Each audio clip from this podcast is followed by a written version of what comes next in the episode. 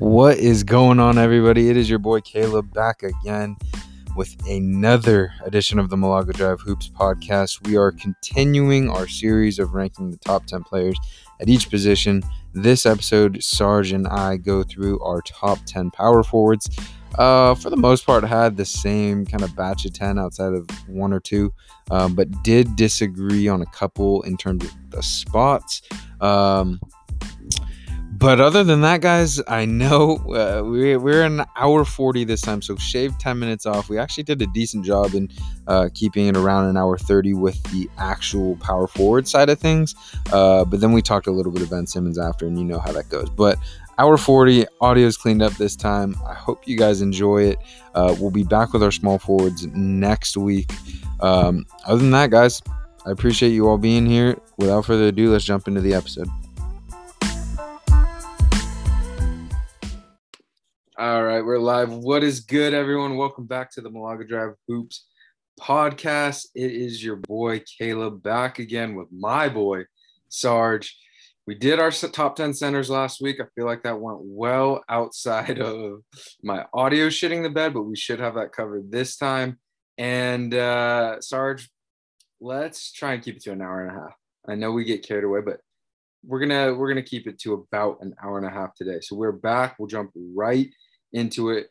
I appreciate you being with us during fantasy football season. I know you got your drafts. I know football's a thing on your mind, but still got to set aside some time to talk some hoops. So let's uh let's do what we did last time, bro. Let's talk about the guys that just made the cut or just missed the cut. I uh I let it off last time with with our center. So you go ahead and tell me some of the some of the power forwards that just missed the cut on yours. Okay. Do you want to do you want to go over our rankings real quick from last year? Because I have mine up. I can oh, go through it oh, in 30 seconds. My bad. No, I, I gotta pull mine up too. Great. Honestly, great catch. Go. right, I'll go, go through mine because I have them up right now. So last year, yeah. this is pretty crazy to look at because you got a guy I have at 10, Paul Millsap, who's not on a roster right now. Eight or nine, I had Montrezl Harrell. Eight, I had Kevin Love. Seven, I had Danilo. Six, Tobias Harris five John Collins, four Pascal, three Zion, two AD, and one Giannis. So I think the Honestly, most interesting part about mine is there's bad. a couple guys. There's a couple guys there though that you like. If you don't see them on that list, and you you're like you're thinking about the power forwards for next year, you're like, damn, how how is those how is that guy not on your list? But there's a couple guys that we'll talk about and and the reasons why they might not have been on my list last year. But COVID year was weird, man, and it's I guess this was before the COVID year, but there was the, even the year before that, a lot of weird stuff happened, no, like with the Golden State Warriors was, and and Draymond. This was the COVID year, bro, because we yeah. did this. We did this after COVID stopped. You're so, right. One hundred percent. Yeah, this um, was the COVID year. So there was weird things going on. Like like the Golden State Warriors had weird stuff with Draymond a couple oh, yeah, guys hadn't breaking broken out yet, but just it was a weird year. I, I, if I was super nice at editing, bro, I would literally I would go back and I would play like the top sound bites from you talking about Draymond Green on why he wasn't 10. But re- regardless, uh, I'll give my 10 and, and similarly to yours, uh, a couple old heads in there that really fell off a cliff really since we did it dude, I'm I'm trying to find mine. It's coming any second now. Um, but 10 All right, 10 I had Blake, guy who fell off, Jaren Jackson 9, Draymond 8, Millsap 7, and I I, I want to say he was good at this point for Denver. He was really solid defensively, stretched the floor, and then this was kind of the year where you, you see different vets fall off at different times of their career. Last year was the drop off point for him. Uh, six, Tobias Harris. Five, my guy, Danilo Gallinari. Four, Zion Williamson. Three, Pascal. Two, AD. One, Giannis.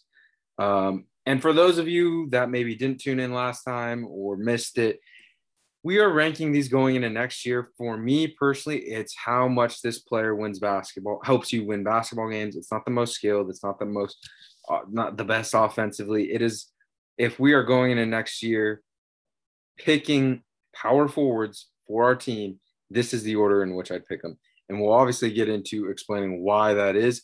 But there's going to be certain guys that maybe are a little bit more offensively skilled, but find themselves at the bottom of the list, uh, and vice versa. but that's what that's the criteria. I think for me, I, I think it's pretty similar for you. Yeah, same thing. Okay, cool. All right, now that we got that out of the way, bro, hit me with uh, a couple guys that just missed the cut for you. All right, so a couple of guys five. that, yeah, a couple guys that missed the cut for me, and this is, I was even like thinking about Blake Griffin because I thought he had a pretty good year for the Brooklyn Nets, and I totally. guess he played more of a center role, but his true position is power forward. Yeah, just like and to get this out of the way too for the audiences, no KD for us. I know he played a a majority or of his minutes this year at, at power forward. JT played sixty percent small forward and like thirty eight or something power forward, but mm-hmm. those are just guys that we think of as small forwards, and they've been threes their whole life. You know, they've been threes and their whole life. The team situation pushes them into the four at times doesn't mean that we're going to go and say now they're fours moving forward. Exactly, and like there's a lot of centers that can play four too. So you just you have yeah. to kind of create that. There can't really be a gray area. So for us, KD is is, totally. is a three, and Jayson Tatum is a three. But Blake Griffin, I ha- I was thinking about MPJ also yeah, MPJ also a small forward. Um, he would be on my list, mm. no doubt. Uh, Kevin Love, I still was was thinking about. It's really tough to kind of gauge where he's at. Um, Aaron Gordon was. Real quick, I don't want to spend too much time on Kevin Love, but I put out a poll the other day: Is Kevin Love all the way washed up? Yes, no, I'm not sure, and it was it was pretty damn close to like 33 percent all the way around. Is he washed up, or is he just not really feeling it in Cleveland anymore, or both? it, it's super hard to tell because a he doesn't play right. Last year he didn't play, rarely played. When he did play, a lot of the games he was playing like ten minutes. In the they said he's on a ten minute limit, which you never hear of. he would play like eight minutes in the first quarter, come in, play two minutes in the second quarter, and then just go out of the game. And in the minutes that he was playing, he just didn't care. He'd get the ball, chuck it up, throw it. Who cares? You know what I mean? He wasn't and even playing basketball. Turnstile and defense. Exactly. He wasn't even playing. He was he was looking at the crowd, yeah. getting a cup of water on the sidelines. He wasn't playing defense. So and he's no longer elite rebounder, Kevin uh, Kevin Love. Like he used to be a guy that was pulling down 20 boards a game in Minnesota. His game is just completely turned around. So it's really hard to tell, but I think if you put him out there on a basketball court, he's such an elite three point shooter for his position. I, I, just think he will be he would be a positive on the court um, for a team like if you put him on the Lakers next to like a LeBron Certain James situations and, and, yeah. stuff like that, he he would be a, a really good power forward. But um, it, it's just kind of like how I'm going right now. It's really hard to tell, and I can't give you I've, an answer on that. I think it's a similar situation to, to Blake, you know, where it's like in this in the situation he's in, what he he they can't really maximize him. He's playing with a bunch of youngins who are still kind of figuring out, you know, how to play winning basketball. And you can tell, I mean, obviously he had that clip last year where he was so frustrated.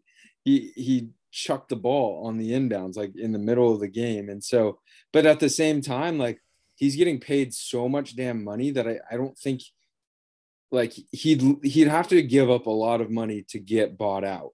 Uh, and he already said he won't do it. He he already yeah, said he's like, not doing it. He, he's leaving too much money on the table. So it's weird. Like, is there a version of Kevin Love in there that's still can help a contender? Sure, but I don't think we'll see that version in Cleveland. And it doesn't look like I mean, no team's going to trade for him considering that contract and it doesn't seem like he's going to give up the money to make him a buyout candidate. So and we'll tr- see. And, but and truly, I don't think he cares. I, I don't think if he really cared about winning back, he's got so much damn money. He doesn't, you know, he doesn't need the 19 million. Yeah. I mean, uh, unless he's Allen Iverson with his money. It's easy for us to say, but yeah, yeah. He, he doesn't need that he's money. Right? If he really cared about basketball and winning ships and legacy and stuff, that's an easy buyout for him go play in a contender. I just don't think he cares. I think he's over basketball, really, in a sense. Not over it. I mean, we don't know, but like if he's not going to get bought yeah. out and continue to do what he does, he doesn't care, right? Yeah. Um, um, but okay. he was yeah, one of them. Um, another one that just missed for me. I even thought about Lauri. I was never going to put wow. him in there, but Jaren Jackson as well. He's more of a center now, I think, with JaVale gone. I think that's the plan with him. Um, but he's more of a four in my eyes. Um, and that's about it. Danilo too. too. D- Jaren, uh, Danilo. I think uh, honestly, this might be a hot take. I I got Jay Crowder just missing the cut. I think he's been really really good last year with Phoenix and Miami. If you're trying to win basketball games, sign me up for Jay Crowder at the four. Defend. You've seen him take on tough ass assignments. Um, Gallo, Jaren, uh, didn't make it. I got to show some love to HB. Um, he's been primarily a four now in in Sacramento. Um, and then uh, I, I really like PJ Washington. I know he played a lot of five last year. I feel like that was out of necessity. Um, but I really like his skill set. Not quite there yet, but he would he, he's on the cusp of. You I can throw Miles Bridges years. in there too, almost a 50 40 totally. 90 year for Miles Bridges totally. too. And he's, I was looking up the percentages. He played over 80% power forward for that team as well. So another guy you can throw in there uh, at the power totally. forward position that could have a big year. I know they just signed, um, who who they just sign? Um, uh, why am I blanking? That's going to hurt uh, his minutes a little bit. Kelly Kelly, Kelly Oubre will hurt, hurt his minutes a little bit. Yeah. Um, but I, I think the talent is is ridiculous there. I, I, really love Miles Bridges too. Yeah. Yeah. All right. Uh, let's jump into it, bro. Give me your ten. All right. So my the uh, one 10 for this Sarge year. texted me that he couldn't figure out ten, so there's a lot of pressure on ten. Bless you. I sneezed and muted, but all right. So I was gonna 10, say, why did I not hear that? All right. my ten Who's is Harrison Barnes, who you just no way. Yes. Who you? No wonder mentioned. you gave me a cheeky little smile when I said his name. Yeah. I thought you were just giving me shit because he's an actual warrior, but that makes a lot of sense. I no, love that. So for me, I could not think of a 10. Me and Caleb have been texting back and forth all day, um, like we usually do, but I was just like, I can't think of a 10. Like I literally, I mean, it's not that I can't think of a 10. I literally just couldn't put someone. I was like, ah, do I want Gallo at 10? Eh. Do I want this? And I was like, you know who I should give some love, man, is Harrison Barnes. The guy is 29 years old. He led the NBA in minutes last year. He stayed completely healthy. Um, 50, 40, 80 here for him. Um, really led that team. I looked at the on off splits for him too. Um, and he was plus seven in terms of uh, when he was on the court versus off the court for Sacramento on offense. Um, and then defense was basically the same. So Harrison Barnes was a huge, huge piece of that Sacramento team. And people kind of think of Sacramento as, as you know, a trash team and they didn't win many games last year, but they were kind of in the hunt uh, for a play-in spot towards the end of the year. And Harrison Barnes was a big reason for that. I think if you put him in a different situation, um, the numbers are going to be similar. He's just going to look a lot better, uh, just because he's on a team that's very young uh, with not a ton of experience, and he's a guy who's been there um, and done that. And I think Harrison Barnes is, is completely underrated, especially for yeah. like his minutes that he played, uh, the veteran impact that he has, and the numbers are really good for him this year. So I got to give some Harrison Barnes or Harrison Barnes some love, and and I just think he could be very valuable for a team uh, if you put him in a different situation. He was even valuable for the Kings. He, he was valuable last year. Yeah, I, I 100% agree. Right on the cusp for me. Um, and he's honestly, he's come such a long way from his Golden State Warriors days. I, I want to say, you know, before I was frustrated with him when he was here. I think part of it was he missed some huge wide open shots in the finals and the playoffs, but uh, he's really come a long way as one, just more consistent as a knockdown shooter. Uh, but you can go to him. He has this face up game that is kind of rare. Um, and that's why I think he has some. That's why I think he's a, four now as opposed to three. He's got a really good face up game. Um, and just a vet leader always makes the right play. You can stick him. It's not like an elite defender, but you can stick him on the other team's best wing and feel like, okay, grinder. You, you know, Luke Walton's going to grind every single guy that he has for 35 plus minutes because he's fighting for his life. But uh, like you said, was just so consistent. Luke Walton always felt comfortable with him, could go to him, um, and have that that presence. So yeah, I, am with you, bro. Just missed the cut for me, but I'm curious almost, now who who you don't have that I don't have. And I, I a guess it's my probably my 10, but yeah, go ahead. Almost 63% true shooting for Harrison Barnes this year, which is which from last yeah, year, sorry, which is incredible. Um, yeah, and it's tough to like kind of gauge his defense at this point because they're so bad on defense. Like historically, one of the worst teams, along with Portland last year, ever on defense. It was just so bad. So it's really yeah. hard to see his impact on defense. But he's always been a above average defender. So I think similar to what I said earlier, if you put him on a different team, he's going to be able to defend for you. For sure. If you have a, a team that's completely disconnected you can have one good defender. It's really not going to make that much of a difference because it Yeah. just takes one breakdown. All right. I'll go to my number 10, and I have a feeling this is probably who you don't have. Actually, it might be my number nine, but I want Aaron Gordon as my 10. Um, I think we saw, we really, we, we just saw him in Orlando, you know, and uh, for a really long time. And I think that's what's been the toughest thing with, you know, rating Vucevic, Gordon, Fournier, all those guys, because we don't, really, we haven't really seen him in a different context. And we finally saw him in Denver, in which, in a context which I think fits him to be his best self in terms of a guy who is going to be a defensive stopper, both on ball and a disruptor in the passing lanes, and a really, really lethal cutter. Because when you one, he's he's so quick, so he can make these cuts. And then if you find him in there, he's a really, really good finisher, not just dunking, like he will go up and, and finish through contact without even having to dunk it. He hasn't shot the ball super well really his whole career, and his shot's a little funky. But he, he's at the point now where I really do think if he's taking, if all his threes are wide open corner threes or wing threes, I feel okay with him taking those shots. Um, the only thing with him is just the health, which is weird. Like he grew up in San Jose.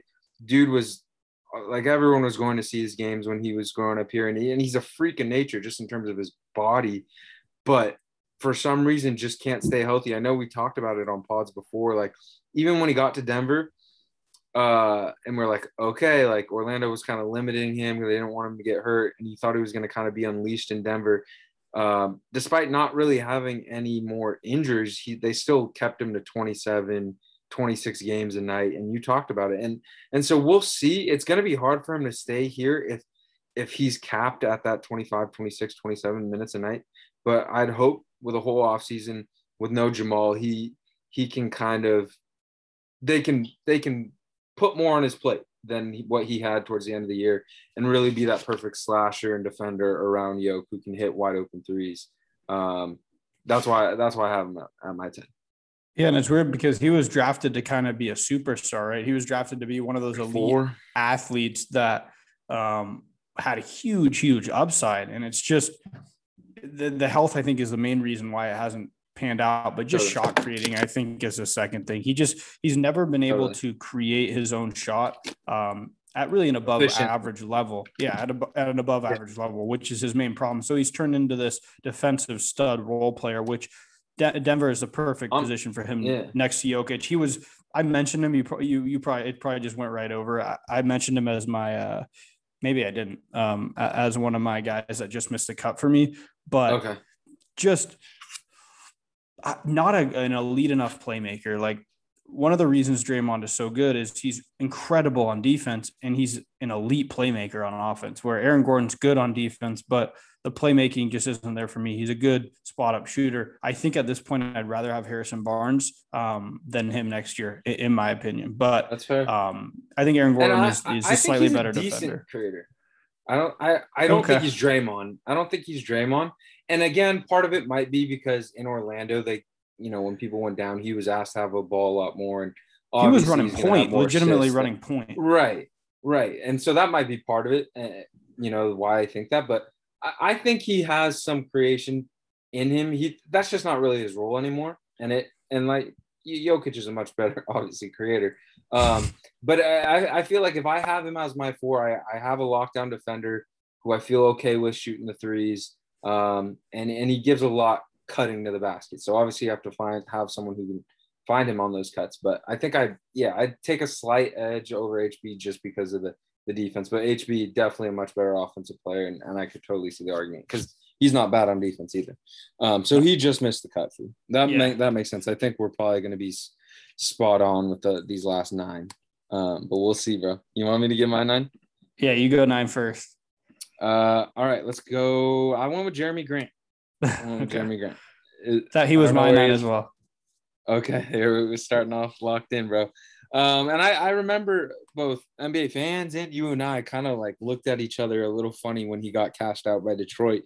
And I think the main reason why was that money was that of which you give to someone who can really maybe not your 1A superstar level, but like up there, gonna give the ball to a lot. And we just didn't know if he could handle that load. And I think all things considered, obviously he broke down a little bit towards the end of the year, still wasn't super efficient, but uh, I honestly think he did about as good as he could have in that role last year. It's it's a huge jump when you're going from, you know, you're playing next to Jokic and Jamal, and you can kind of pick and choose your spots when they go to the bench or when they're tired, and the defensive attention isn't on you. And it's another thing when you are the focal point. And he definitely felt that last year. Um, but I have him here because uh, I just think you can go to him as a pretty, again, not as your number one on a good team, but I think you can go to him as a two, third on a really, really good team.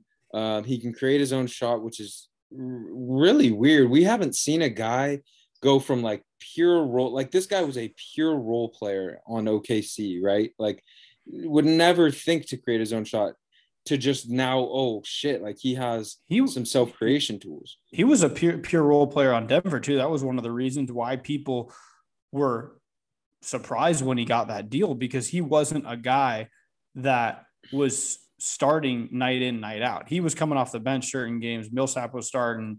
Um, yeah. So and before MPJ got there, he was starting a little bit at the three, but for the most part, he was a role player. Like when you have Jokic on your team, that dude was just strictly a role player. So you didn't get to unlock his capabilities, I think. But Denver probably saw him in practice and saw what he was doing. Maybe like against Jokic and stuff. Like this guy can really create his own shot. This guy's yeah. a lot better than I think and, most people realize. And you saw it like at, towards the second half of the year in Denver, he like uh, they weren't going to ISO him like all the time, but like in certain situations he would go create and and go get a bucket for himself, which is not really, you know, there's a couple guys on here that you can do that, and that's why they're on this list. But there's not really many fours in this league that you, you know, feel comfortable letting that happen. And and he's one of them. And so can shoot it again. I I, I don't. I know the the efficiency isn't great, but again, I really do think hit. It's harder for someone in his role to be efficient when you were the focal point. Everyone knows you're the number one guy. Defenses are scheming more so for you, and so I, you know, and more than I'm half of his shots, more than half of his shots now too are coming from three. Like I, I let me yeah. look, but I, so he shot. He shot 11 twos a game and six threes. So yeah, more the majority of his shots now are coming yeah. from three, and it's hard to be really efficient um, when that's happening. But um, totally. you also have to think who, who he was playing next to in Detroit, right? You got Plumlee, who it makes really tough um, when you're trying to create when you got Miles Plumlee down there, and he's good in, in his role, but Amazing. spacing wise, you got Killian Hayes who can't shoot and was really struggling. Like he was on a bad team, like and just really tough guys around him that aren't to his level. He was by far the best player on that team, and he was still able to put up really good numbers. Saddiq then you Bey. have, yeah, Saddiq Bey was probably the second best player, but then you you go and, and, and the second half of the year, he was playing every other game. They were resting him. It was yeah. a shit show there in Detroit in the second half of the year. So a full year under his belt next year, next to next to a better creator um, in Cade Cunningham. Plumlee isn't there now. Uh, I just think he's going to have another really big year, and I think you'll see it this year as long as they don't go into take mode again. Yep, I'm with you. Who? Uh, so we both had same nine. Yeah, same nine. I'll go. I'll go into my eight, and I think this is going to surprise some people. And I think you and me are going to be very far off on this guy um, because I don't like it. I'm not huge. I'm not high on this guy. Oh, I know. Yeah. So it's going to be Pascal Siakam for me. And I didn't know who it was. Oh my god! All right. Yeah, we are. Yeah, and that's off. an yeah, that's an mm. extremely hot take. Um, so Pascal Siakam we this need year, more 21 takes on here, bro. I love it. 21, seven, four and a half, a steal, almost a block, 45 from the field, 29 from three, 82 from the line. Okay numbers, honestly. Um, I just don't think Pascal Siakam is as mm. good as people um, really make him out to be. And I think some of the reason for his success was being around really good veterans in Kawhi Leonard, uh, in Kyle Lowry. Last year, you didn't see that, and he, and he really struggled. It was a weird year for Toronto. Don't get me wrong. Fred Van Fleet struggled from with efficiency, but I'm not placing all this emphasis on last year. I just am not fully invested um, in Pascal Siakam. I don't think he's a go-to scorer at all. I don't think he's a creator at all. Um, I don't really trust him with the ball in his hands at the end of the shot clock. I think he's an okay defender. I don't think he's elite. Um, I don't know. You can come at me the other way, right. but I'm just not yeah. that high on Pascal. I'm gonna push. I'm sure you have him five or four. I'm I'm four. I'm four. Um. So where to start with Pascal? So I think first. So you first, so why... you would take so you would take Pascal Siakam over Draymond Green next year. I would. I would just just because that offense, Dre, bro. You, I mean, actually, you do know where Dre's offense is. You do.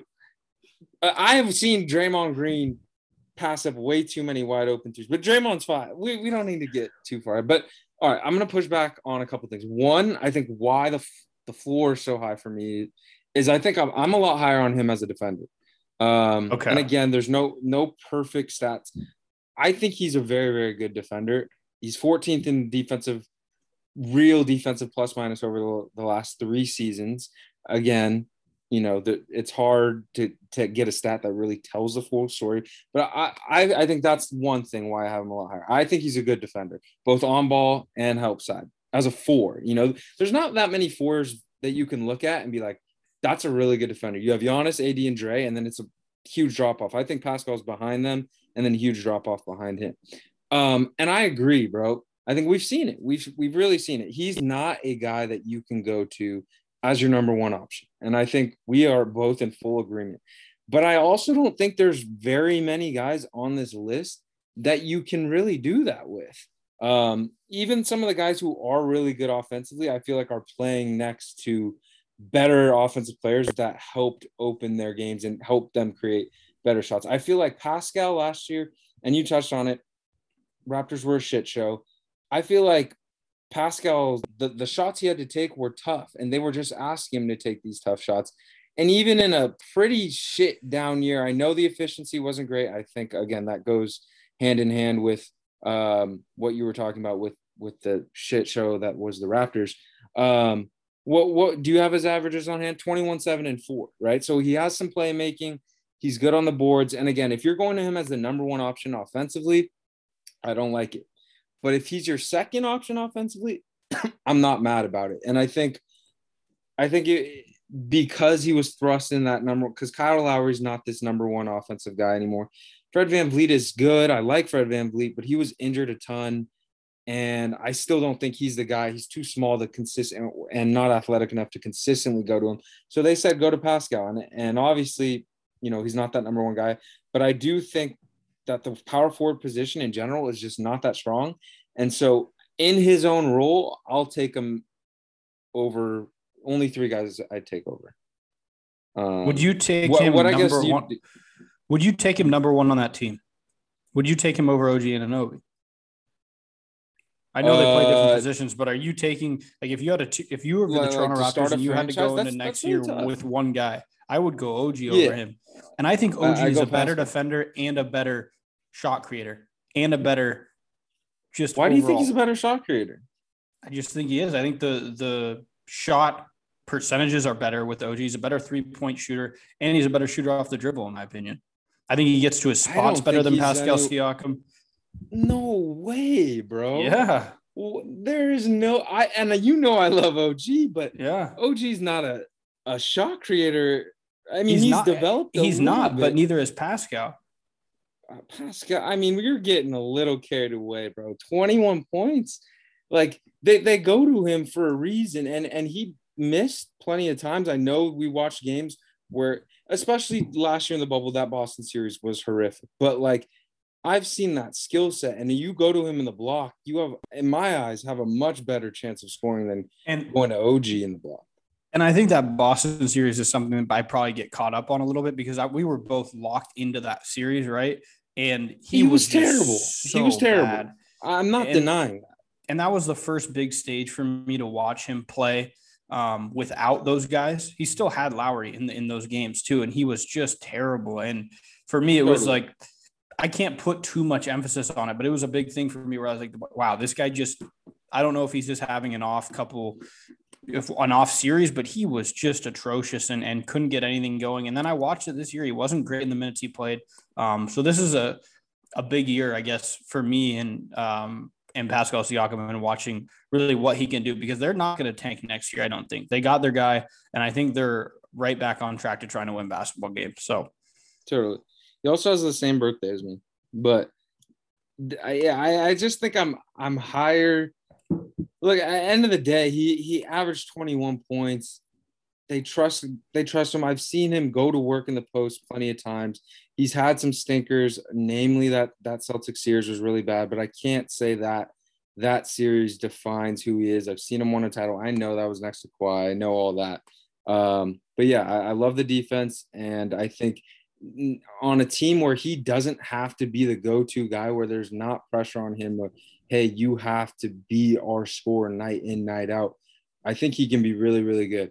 Um, so I, I have him for bro, and that, I think that'll probably be our biggest disagreement, not only on this one, but uh, I think in general. But I, I get your points, I do, and, and, he isn't a number one guy for me. But I, again, I don't think there's really, besides Giannis and AD, and Zion, I don't think there's a number one scorer on this list. Maybe Randle, but I don't even think he's a number one scorer either. No, he's um, he's he's not a number one scorer for me. But there's I think there's number two scorers that I would still take over him, which we will get to. Which is a fair point. Yeah, I I I will take Pascal as a number two scorer. But um, who is your eight? All right.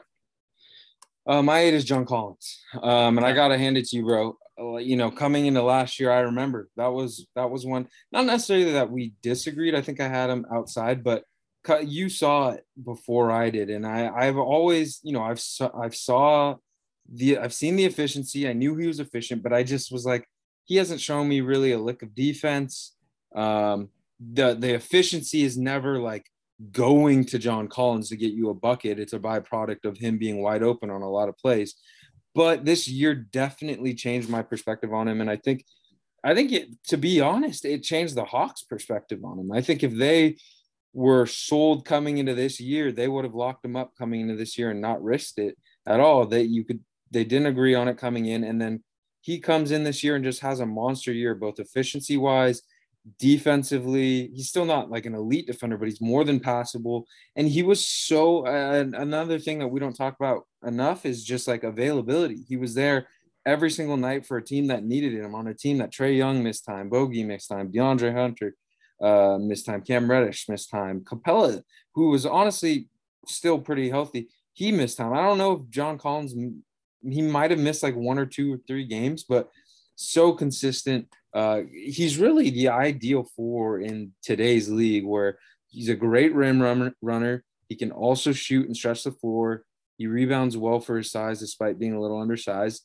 Um, and and he's just you you can tell there were times before where, especially when there was that weird rumor where he's like, "I want the ball more," uh, where it's like, I don't know, is this guy more of a numbers guy? But completely killed that narrative this year. Was huge for this Hawks team, and I, I feel very safe putting him in at eight. Yeah, I have him at seven, so he's just one spot um, above for me. And this was the area that I really struggled on was five through uh, through seven, even eight, even Pascal too. Like I'm not going to tell you that Pascal was way like I struggled putting him five through eight. Like it was really tough to gauge where I wanted to get some of these guys. Yeah.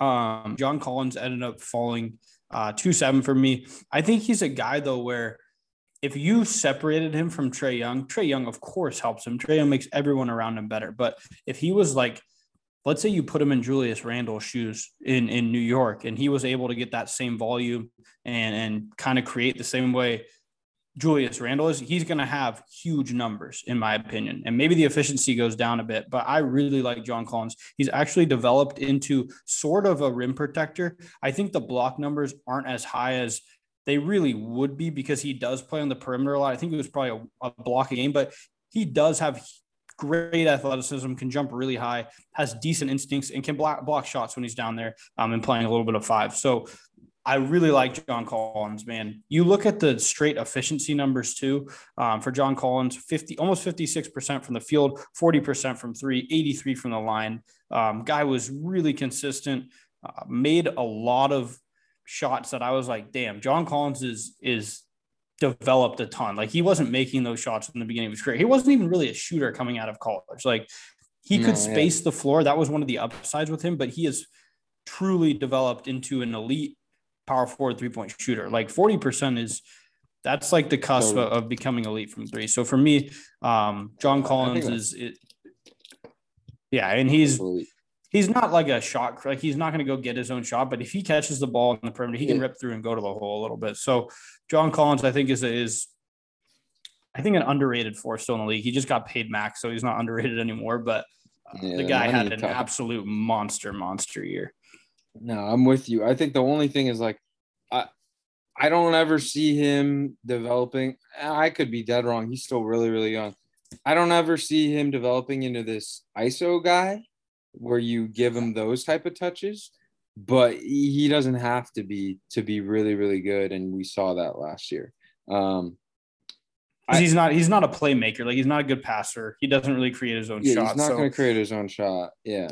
But he's um, elite shooting the basketball. It's kind of a weird, exactly. you know, in between. If it, wide wide open, you can't leave him wide open, right? And uh, we saw just how valuable that is. That gives Trae Young space. That gives all these guys space, even when you have Clint Capela out there, because John Collins can sit in the corner and you can't leave him. Um, all right, I think we're going to be pretty locked in from. I, I obviously the Pascal thing throws it off a little bit, but I think my seven is going to be your six, and so on and so on. Um, let's move. Let's move forward. You go ahead and give me your six. Because oh, I just went. John I'm going to give you my seven. seven. Yeah, you give me your seven. seven. My bad. Uh, my seven is Toby Tobias Harris. Uh, is he your six? Okay, we'll get there. Actually, no. Just tell me where he's at. He's my five, and okay. I'll get to it when I get there. But I'll take him over uh, who I have at six. No, I which is Julius Randle. Yeah, he's my six. Uh, but let's let's talk about Tobias for now. Toby is, uh, yeah, I mean, I've talked about it a lot, right? I one first off, we got to say it, he had an amazing year this year, unbelievably efficient, right? My see, I'm struggling to, to to decide whether we talk about the good or the bad first. We'll talk about the good first. Unbelievable season this year, shooting the ball 50% from the field, 40% from three. Great at the line, was an all star, uh, and and really is a beautiful fit in in Philly next to Joel. Right, he can he can kind of be that secondary scorer when when Joel is off the floor. He can space up and spot up and space the floor when when they're going through Joel. He's got a mid range jumper. He's got the three. He can score in the paint a little bit. Decent enough passer too. Like people don't realize he averaged close to four assists a game. Um, really is a great role playing four. My thing is just the playoffs. I've seen him so many times in the playoffs not be able to be who he is in the regular season. I don't know if it's mental. I don't know if it's schemes. I would assume it's a little bit mental. Like if Tobias Harris is who he was in the regular season in the playoffs last year, they beat the Atlanta Hawks. And in general, this is crazy, bro. Guess what the percentage difference is in true shooting for him in his playoff career and regular season career? True shooting. Six percent. I'm assuming it's huge. 30. He shoots 30% worse.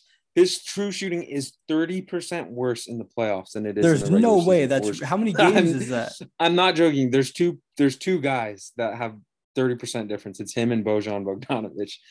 Um, and it's it's crazy, bro. It's like I feel like, and obviously, you know, it's a little bit of confirmation bias or whatever, but I feel like every time I've seen him have a chance to hit a big shot or they need some, not even just on Philly, when he was on the Clippers too, he he just doesn't hit it.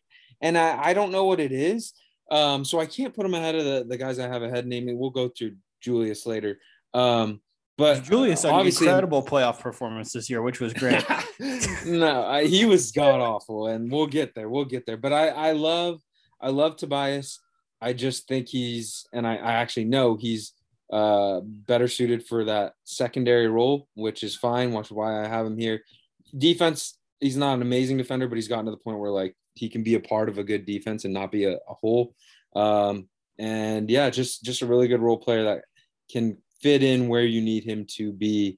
Uh, I just go Julius a little bit ahead of him, um, but we'll talk about that later. What, what are your thoughts on Toby?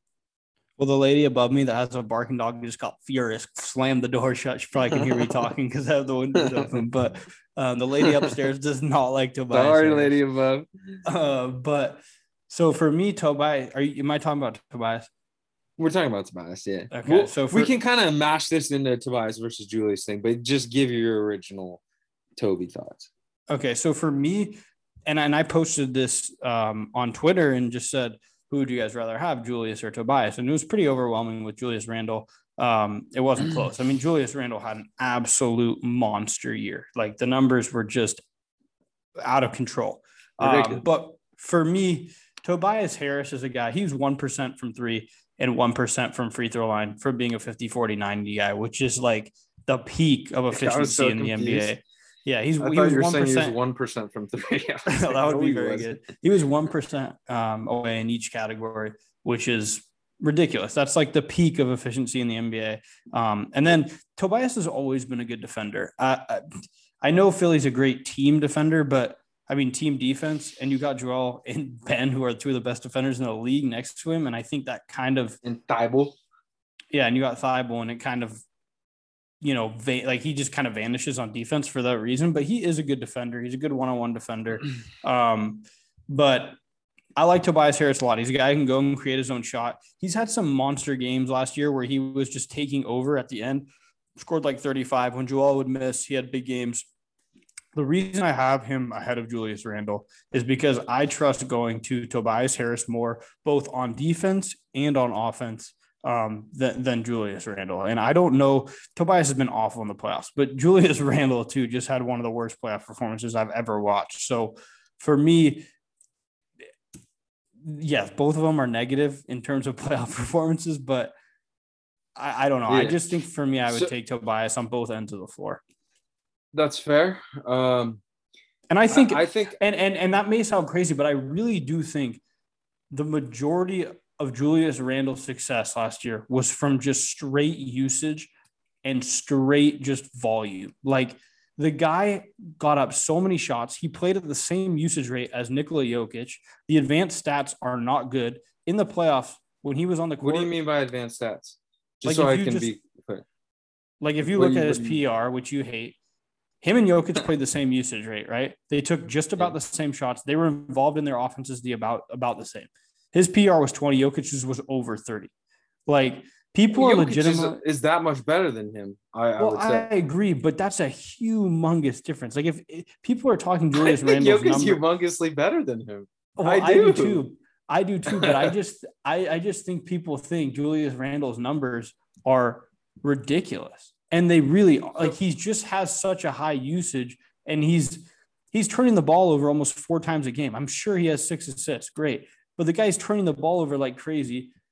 He shot ridiculous from three. The guy jumped from like 28% to 40%. 40%, just, bro, on crazy ass usage. I think, okay, then, so my thing.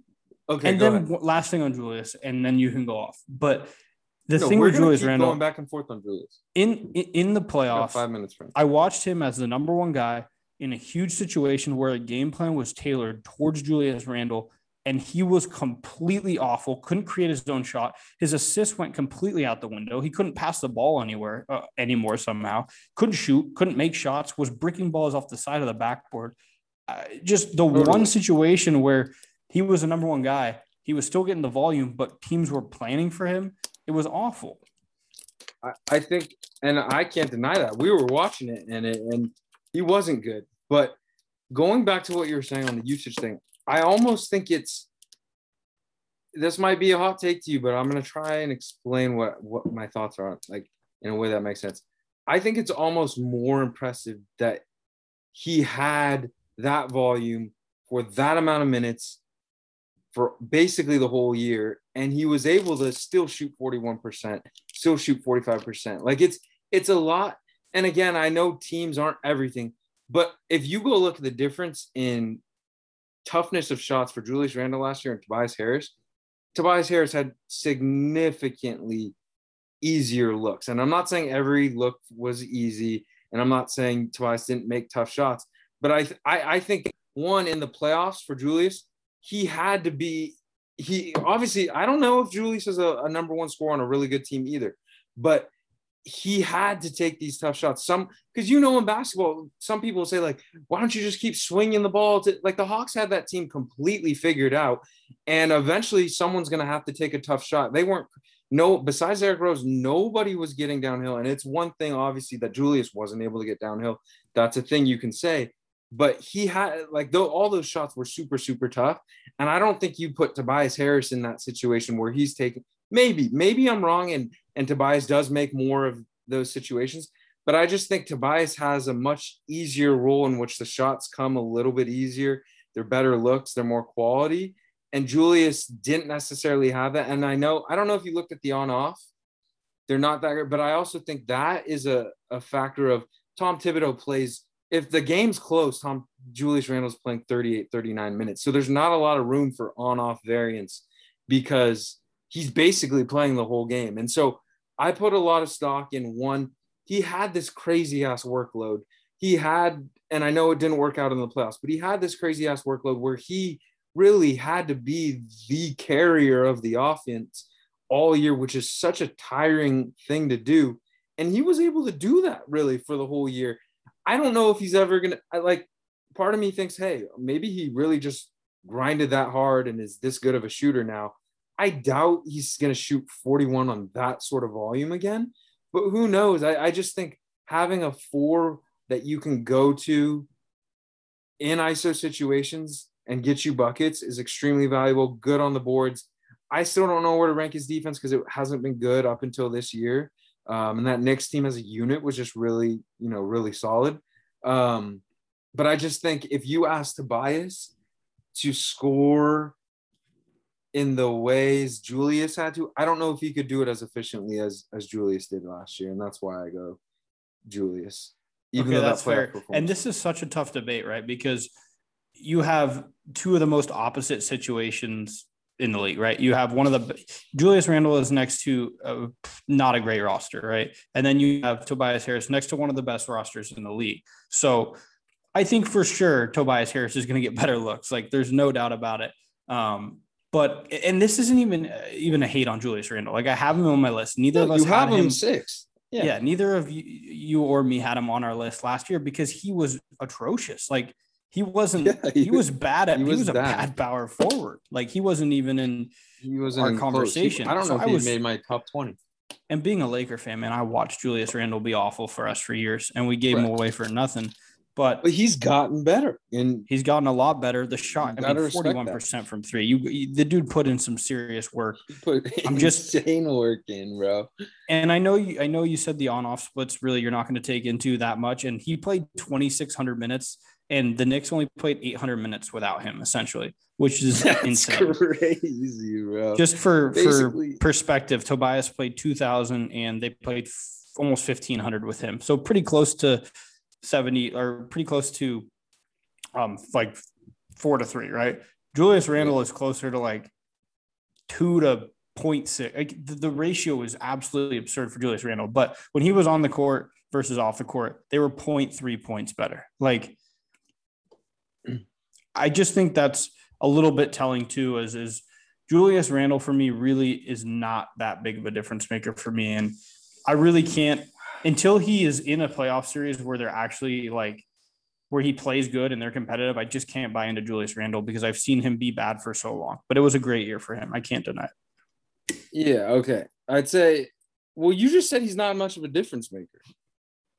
I don't think he really like he doesn't move the needle that much for me. Like Tobias moves the needle a little bit for me. He's not like a massive like that's the thing with this range too. We're not getting guys that are like elite elite players in the NBA. Like they're good, they're above no, average, exactly. like great and players. A, but it's important to make that distinction. But like that's what I'm saying. I don't like Julius had had to be this one.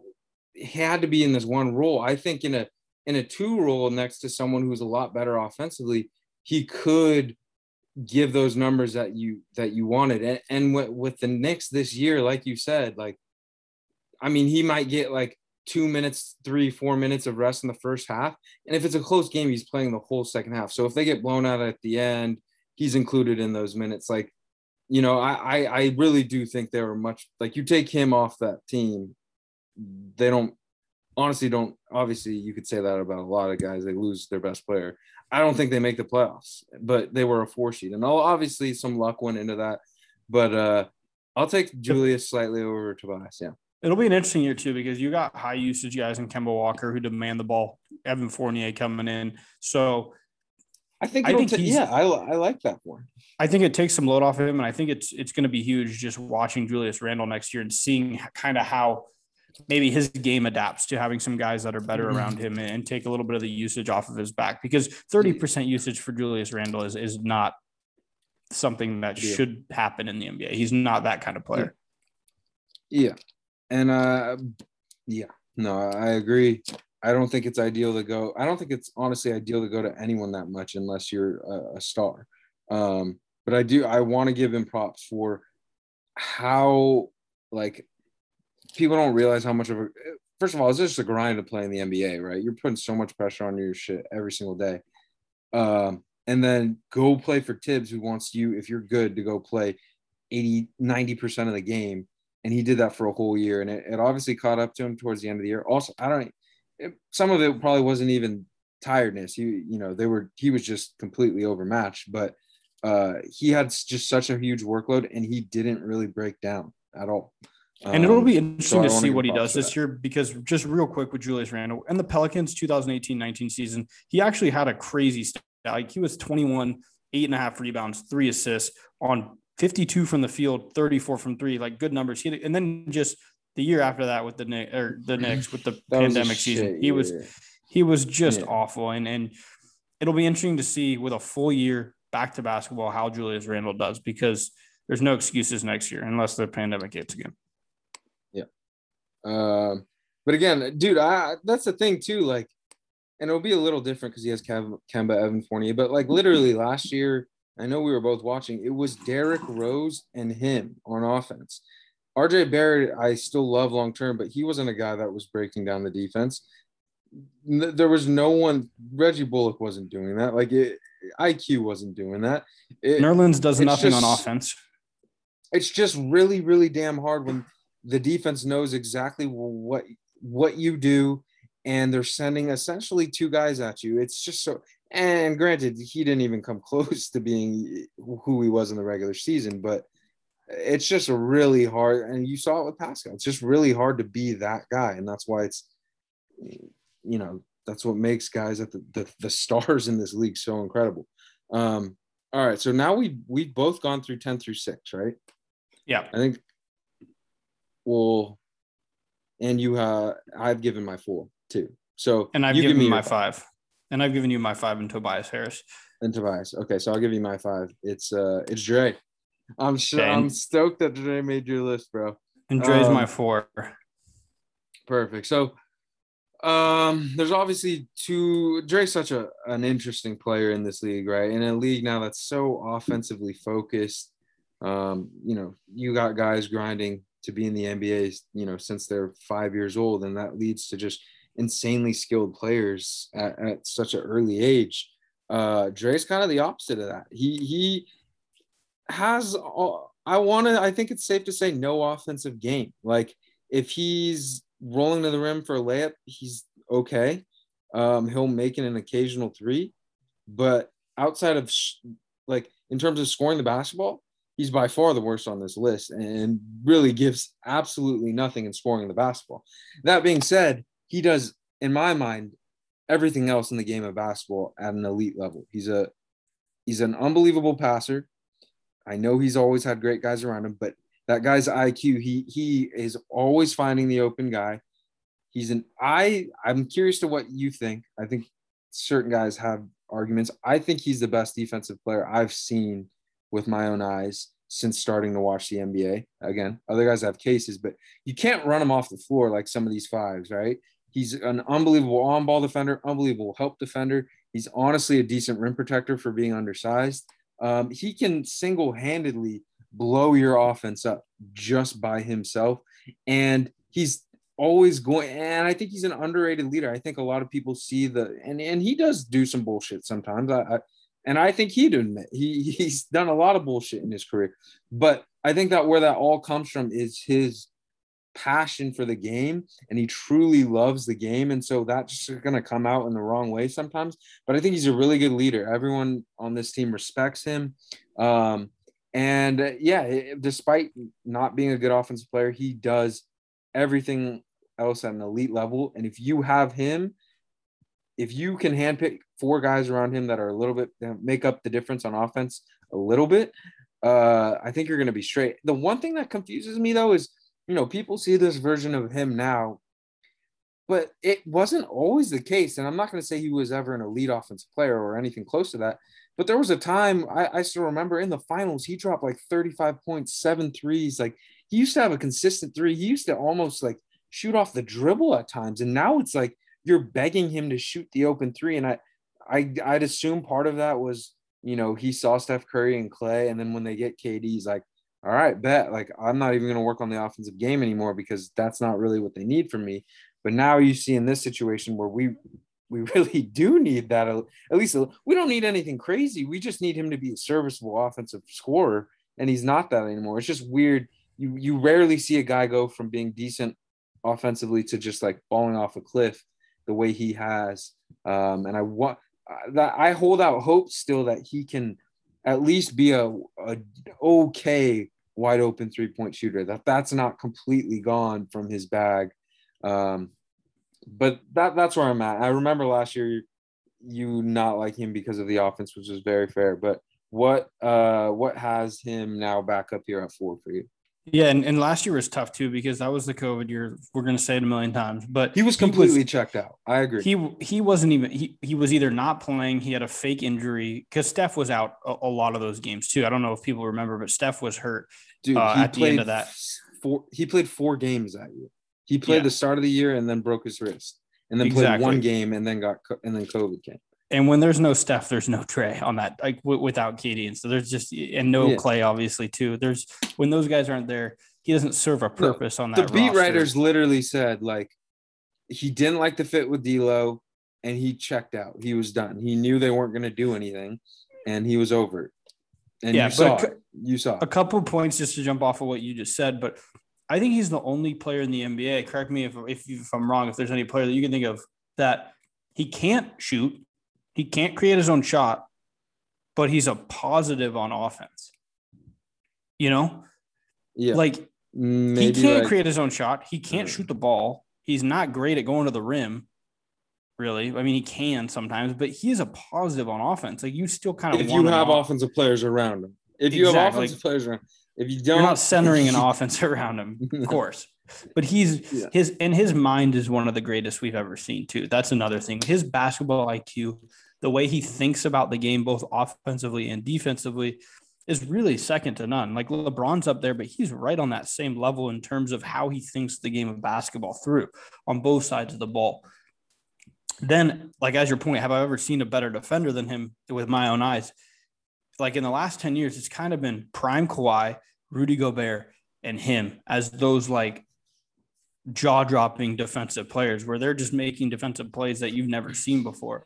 Um, so for me, like Draymond is just a guy, I don't even care what he does shooting the basketball on offense, but people also forget with Draymond Green. Like I just wanted to bring this up real quick.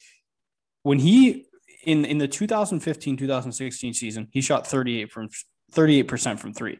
The year before that, he shot 33. In 2016, 17, he shot he shot 31% from three. And then he just fell off a cliff. So I think for him, it's mostly just confidence. Uh, you know, once you like with a guy like him who's not, I mean, guess he was a great. If you shoot 38% from three, that's pretty damn Dude, good. Like, he, he, he, yeah, it's crazy, bro. And he it's just, he, it's just confidence, man. Like, you know, he's putting it in work, taking threes. It's just confidence for him. Um, but like if I'm if I have an established team and I have a good team, it's very hard for me to take anyone outside of these three. It, I'm not taking anyone outside of these three, other than Draymond Green, and I don't even care if he brings anything on anything really to me on offense. He's such an anchor on defense. He's the OG of guarding one through five. I can't really remember a guy that really transitioned the NBA defensively the way that he has. Like completely changed the way we think about. He, he's why guys like Scottie Barnes are getting drafted three overall. You know, like obviously everyone's comp to everyone's comp to Scottie yeah. Barnes was Draymond Green. But Scottie's not going three six years ago. I don't think. No, he's going in the second round. Exactly. You know, uh, uh, I love that you brought that up, and people are seeing the value of it is unbelievable because you know, like obviously there's times where I'm frustrated where he'll have like a good layup and, and he'll pass it, like he'll try to lob it or he'll have a wide open three and not shoot it.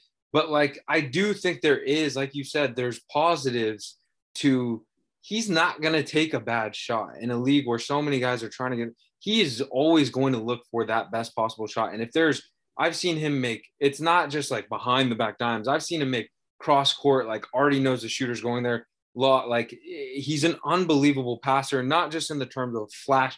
He's not a flashy passer, but he's an unbelievable like functional passer in getting it to the right guy in rhythm. Um, and I think that's incredibly valuable, even if it does come at a cost at times of of him just passing up shots that 95% of the NBA would take. And he's, I mean, nine assists a game for him last year. I mean, that's ridiculous. Point guards can't yeah. put up nine assists a game, and he only turned the ball over three times a game. Three to one assist to turnover ratio for a guy like that. I know a lot of the times it's running off of yeah, throwing the ball to Steph Curry running off of threes.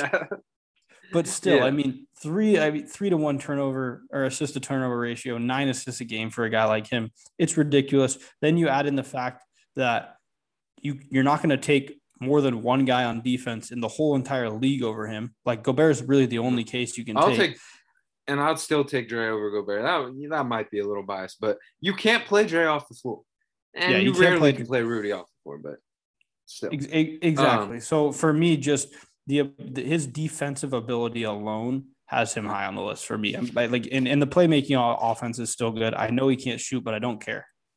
Yeah, one last thing before we move on. I, I, love that you mentioned it earlier with his mind's on another level.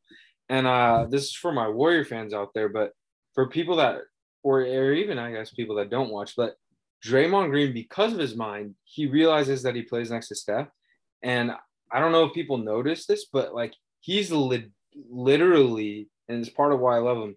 If he's like a professional Steph Curry maximizer, like he has all he at this point has honestly made you see guys, you know, change their games for what their roles are going to be. He is literally perfected getting the most out of Steph Curry.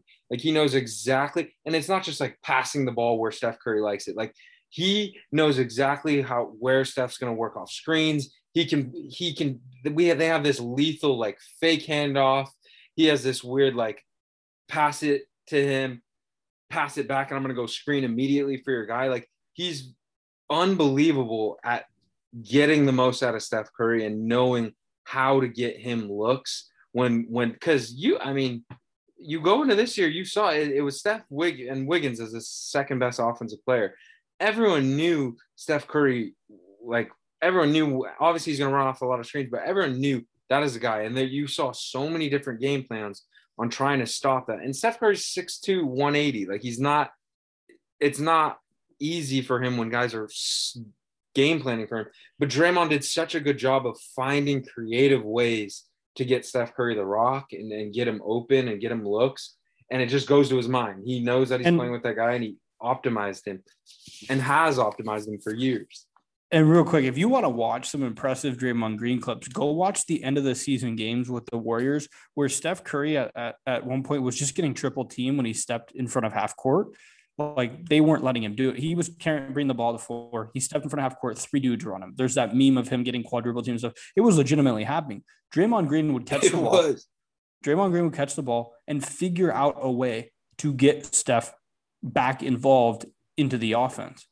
It was mm-hmm. incredible to watch because you can double, but Everyone once that double, once that double breaks down, the floor is wide open, right? And people are scrambling, recovering, and he was able and smart enough to not just go chuck up a shot, but to settle down, find Steph Curry, find Andrew Wiggins, and still get a good shot. It's just if you want to yeah. watch just the mind of him, go watch those when Steph Curry was getting double because he still found ways to get him open looks.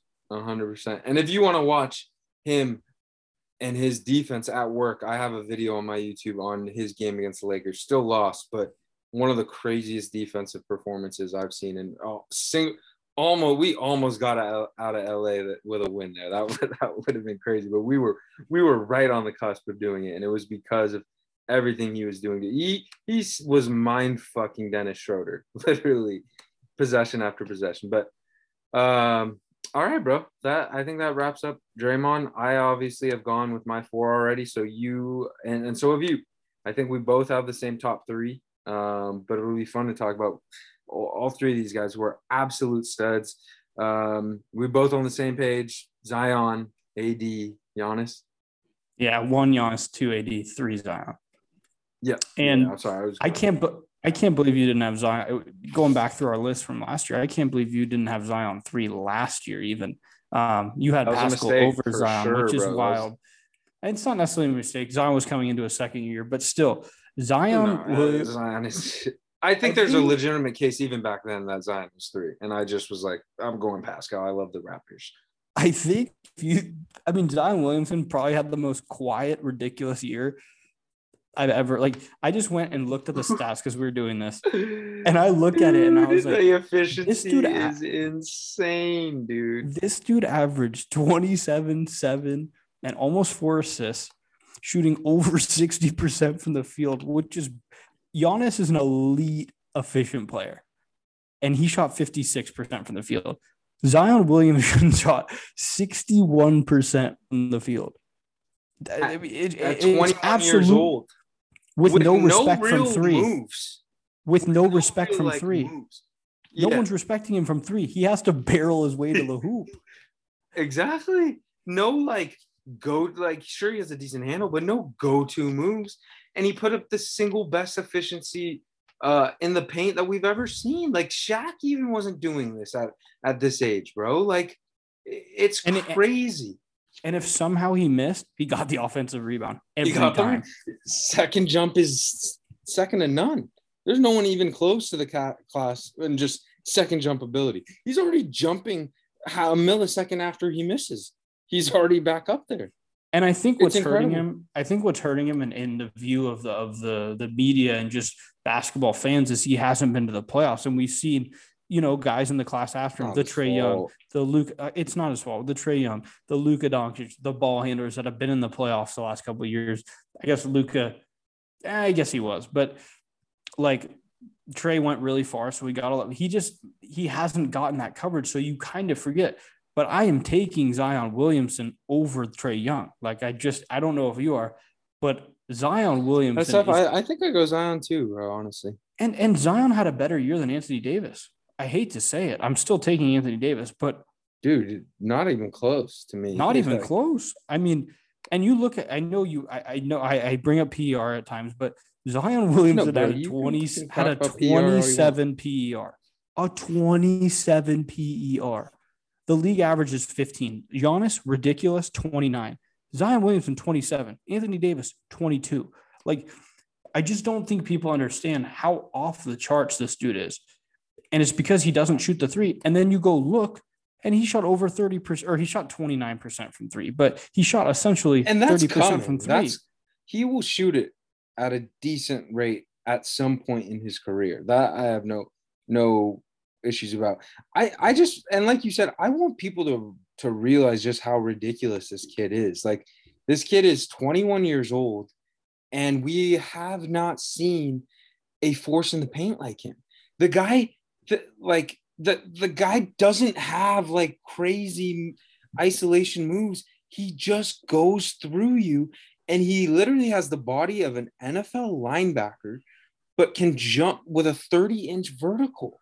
Like he is higher than that. He, he 40. Probably you're right. You're right. I don't have a good grasp on verticals, but you're right. And and I, I think he's the strongest player in the league at 21. 40, 45 inch vertical at Duke.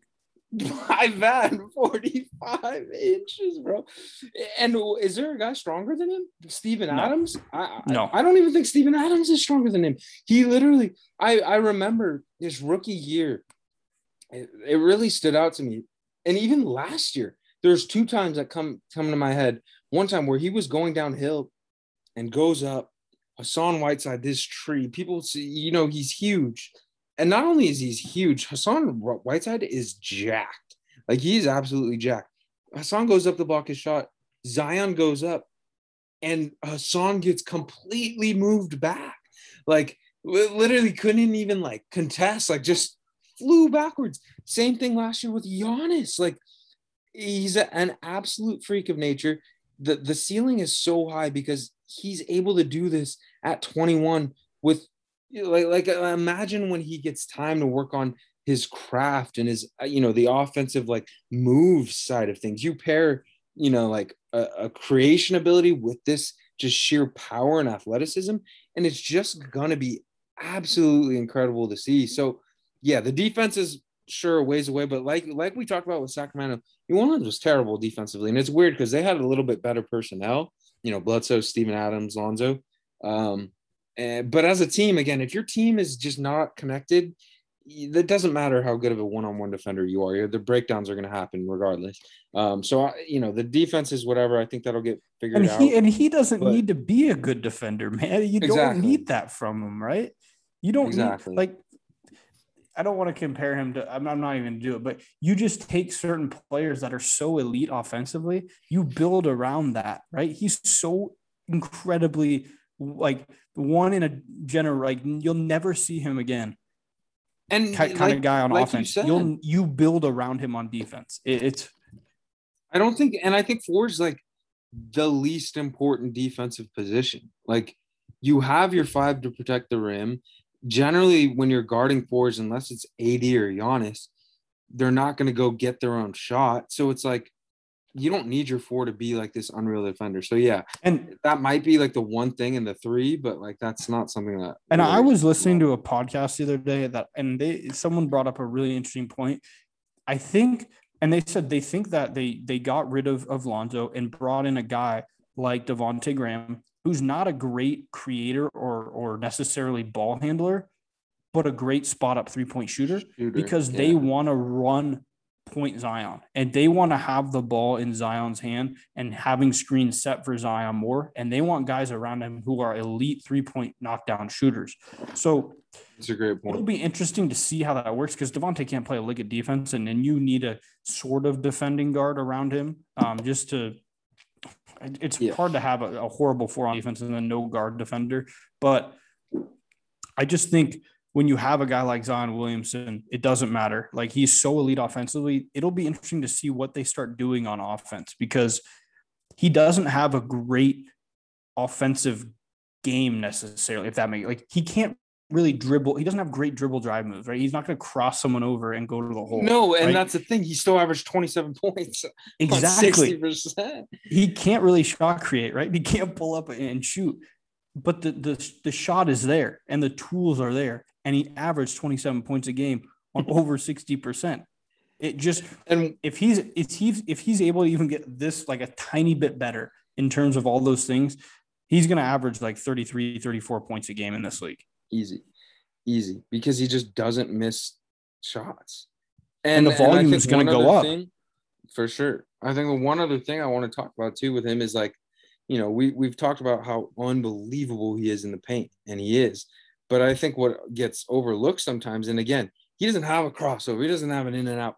He can handle the ball. Like yes, he can take and he's he can dribble at full speed and not and he's ridiculous in transition with the ball in his hand. Exactly. And he can just sidestep. He can he he's so agile that he doesn't once he's getting downhill at full force, he can evade defenders or he'll go through you. But he and has, he has like great touch. Handle. He has a great handle, great touch, and he's a willing passer. People don't realize that too. He, because he's such a natural at the game of basketball, he knows when there's openings. And he's also, as he continues to get better and better and the ball in his hand more and more, he's going to continue to leverage the, all the attention he gets into easy looks for others too. So he's just an absolute game changer on the offensive end. Uh, like you said, Giannis, 56%. This guy is, I think, better in in the paint than Giannis Antetokounmpo, which is incredible to, to say because that Giannis is uh, one of the best transition players we've ever seen, and Zion has that full fledged ability of dribbling, getting downhill, and either get out of my way, or if you want to, I'll go through you or around you. So, uh, no brainer three. It'll be interesting because, uh, and we'll get to AD. AD's I think still decent a bit ahead of him, uh, especially because of the defense, but I wonder, you know, the the progression, like from this year to next year, how much better is he going to get? When is he going to take that leap towards like, oh shit, this guy's like the face of the NBA because it's a matter of time. Is it just is it going to be two years? Is it going to be five years when he's like 26, 27? We'll see. And, and I and like you said, I want to see People, where the offensive craft goes. Like he's 21. I can't even imagine. He's 21 years old, bro. He's literally 21 years old, and he just had the the single most efficient season inside the paint in terms of the volume he had. Incredible, incredible talent. Um, and I hope New Orleans can figure out how to create a team around him that where he's comfortable, you're getting the most out of Zion, and the Pels are at least getting to the playoffs. I don't even fault him, you know. I, I just Stan Van Gundy was not vibing with that team at all. And uh, we'll see. We'll see. Willie Green's a player's coach, and uh, have high hopes for them to at least be in the hunt for the for the playoffs next year. I agree. Um, all right, let's go to AD. Your boy did not have a great year last year, and I remember coming into the year, you know, we we always kind of jumble up our uh, top ten players, top twenty players going in the year, and I I think he had a legitimate case after last year to be a top five player. Um, and in the bubble playoffs, bro, the dude was just absolutely insane because you knew what he was going to give you defensively, but the offense was just off the charts in the playoffs 82% at the rim, 53% on floaters, 40% on the short mid range, 55% on the long mid range, 38% from three in the playoffs. I think you could kind of look at that and say, okay, probably an outlier, but still the fact that he was able to do that in the toughest competition, along with elite defense, game changing defense, I was like, this dude has a legit shot at, you know, being a top five player at this point. Mm, things have cooled off a little bit, and obviously the defense is a huge, or the defense, that's actually the least of our worries. The the injuries um, are a huge part of it. But uh, so for you as a Lakers fan, and I was talking to Ty, Ty was like, a lot of these are like coincident, like the dude's injury prone. Like how, oh, like yeah. At what point do we start to like? It's just hard. There's not a more, unless I'm missing someone. There's not a more injury prone star in the league. There's no one in the top twenty who's as injury prone as him. And it's concerning to an extent. Uh, not not to the point where I'm not going to say he's the second best power forward, but how concerned are you as a Lakers fan, as a guy who's gonna take the torch from Bron, who's gonna be your number one in a matter of a couple years? I guess I'm somehow spinning him being number two into a negative, but let's get the negatives out of the way. I mean, it's Anthony Davis. The dude's been an all star for every single year he's been in the NBA outside of his rookie year. I'm pretty sure. Like the guy is just similar to Anthony Davis. I mean, similar to Zion Williamson. The minute he got into the league, the dude was a freak of nature that was, you could tell, going to be one of the best players in the league. And for me, like you said, it's, I mean, there's serious injuries with him, but it's every game, man. Like as a Lakers fan watching games, he goes down every game and holds something and has to get taken out of the game. The injury concern is is huge with him. Uh, and, and, if you look at his numbers this year, he played a career low in games. He played 36 games this year, right? That is is I think part of weird... that was this quick turnaround. I'd like. To, I agree. That's what I'd say if I were a Lakers fan. Like, and he's injury prone, but before that, 56 was his lowest in terms of career games. So essentially 20, and then 1.6 blocks a game. He had never averaged less than two in a season. So just to, I don't want to say you can just throw this game or throw this year in the trash for him. You kind of have to, but with a guy that is as injury prone as Anthony Davis it's it's really scary um, in, in terms of his career like projection trajectory. and where he's going, you know, trajectory yeah. exactly and where he's going because I am scared, man. Like he shot 26% from 3 this year. That is that's not Anthony Davis. Anthony Davis shoots 30 plus percent from 3.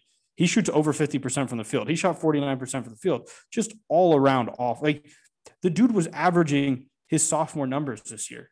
And he didn't only play 36 games, but was just a weird, weird off year. And I think, like you said, it was a short turnaround for a guy that's crazy injury prone.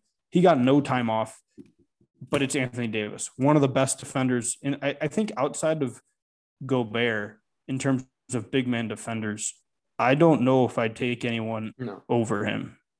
It, it's Gobert, Davis, and Turner for me. Yeah, those three, hundred percent. And they're and they're like in their own tier. I think Gobert's in. We're if you're tiering it, is Gobert in a separate tier or is AD? Yeah, yeah, yeah. Gobert's okay. in a separate tier. And then I would even and I would put Anthony Davis slightly above Miles Turner too. Miles Turner blocks the shit out of shots, but I think Anthony Davis is a little bit more versatile. No, he is for sure. I agree. I agree. Um, yeah, so it's weird. I, I think you honestly do. You get the trash can out and you throw this year in it, and then you you you you move on to next year. He's had all the time in the world to to rest up, and uh, I think a year like this should motivate AD. But you talk about the positives. He has. You already talked about the defense. He he has defensive bending potential where like guys think twice about going in to the rim, and if you do go, it's probably getting beat. Um, but on the offensive end, when he's right, he's a good three point shooter at the four. He has a face a nasty face up game. He's great in the paint. It, he's a the when you think of the ideal, because Giannis is the number one power forward, but you don't think of him as like the ideal four, right? If you're like building a four in the lab for the league, AD is built in a lab for the NBA today and just everything you want in a four. It's just a matter of can he stay healthy? And I am curious to see like when LeBron, let's say he does stay healthy, is AD a number one on a championship team or is he a number two on a on a championship like, is he capable of being a number one on a championship team? Or is he because if he's a two on a championship team, he's probably the best two you can have. But is is he that, or do you think he can carry that load? I think to, to this point, I don't think he can because of the injuries, but I also the offense, I think it's really, really good, you know, but I, I, don't know if he's number one on offense on a title team good. And I don't think and I don't think he is because he can't shoulder that load due to his injuries, yeah. right? And we saw it in New Orleans, man. I know he had an awful roster around him. Like it was so bad. But there, there were times he had he had Jrue. He yeah, had he Julius Jrue. Randle that one year, you know, like I feel like people would say he had no one. But like there were times where he had people. And again, that was a younger AD, but he never got even close to out of the first round. No. Actually, I think there was that one weird year where him and Jrue they beat the Blazers but then they lost in the second round. They 4 0 them. I think they 4 0 the Blazers. Yeah. yeah, that was like that. That sent Blazer fans into shambles. I think we were in college. We were yeah, I think it was yeah, I think it was our freshman or sophomore year. I yeah, I think yeah. you're right. But. I think so. He did have that, just to close it out on AD, he was the one guy on our list who didn't have a good year, and most of it was due to injury. So there's really not a lot of like great things to say. But it's Anthony Davis. The pedigree is already there. We already know how good he is on both sides of the ball. Yeah, we're we're not he could have he could have not played at all last year and the he's the the second best power forward and i think he had a legitimate case before this year to be the best power forward um, but obviously most people most know. people would have had him as the best power forward even over Giannis after they won that championship we both had Giannis won last year though right we did but i think a lot of people that did watch the nba still didn't believe in Giannis because he couldn't do it yeah. in the playoffs um, but for yeah. us we i mean we see through that yeah all right, let's get let's get to this this man, and, and I think it's a good point because you know I had trouble moving Giannis up in the overall top ten player rankings because of that very point. You know, it wasn't just that the Bucks never made it to the finals, but it was the Bucks never made it to the finals, and it was a clear causation with Giannis not being who he was in the regular season as a reason. Uh, there was obviously other reasons, Eric Bledsoe, but um, that was a clear reason why they didn't get there. And then obviously this year you come in and he kind of puts that narrative to rest a little bit in this year's finals where three 40 point games, a 50 point game, just absolutely unbelievable finals this year to the point where it's it's solidified. He's the best power forward, he's top five player. And I'm not gonna lie, things broke perfectly for him this year. Uh, but that's why you play these games. You know, one, KD's foot's on the line. They also were playing with James Harden with one hamstring and no Kyrie Irving. I really do think the Nets beat them if they're even remotely healthy. Um, and I don't think the Suns are as good of a, a, a, title team, you know, as you normally get, or at least that, that we've gotten um, in the past couple years. So things broke right for him for sure, but he obviously capitalized. Probably the best player I've ever seen in transition unbelievable defender, both on ball and a weak side shot blocker. Uh, underrated passer. You know, he started to really leverage all the attention he got into creating passes for his others and just a team player, you know, always team first, never about himself, stayed loyal.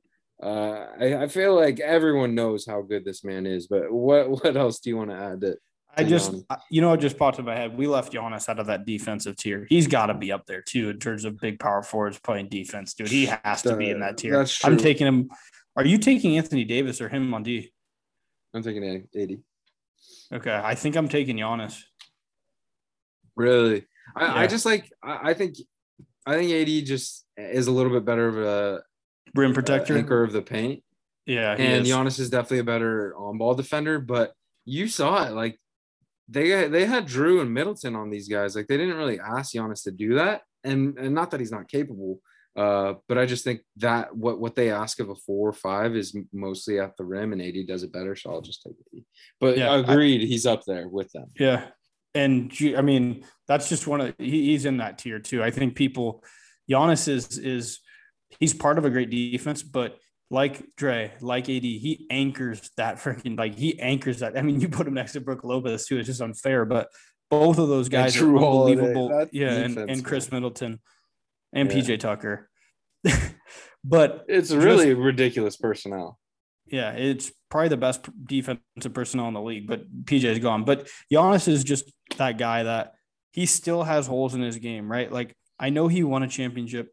I know he dropped 50 and looked incredible, and all the noise really should go away on questioning if he can win a title because he's done it, and you can't question ever again. But he still he he went on a roll there where he was like 17 for 20 from the line, I think in the finals or something, and part of that 15. He just had a crazy, crazy consistent.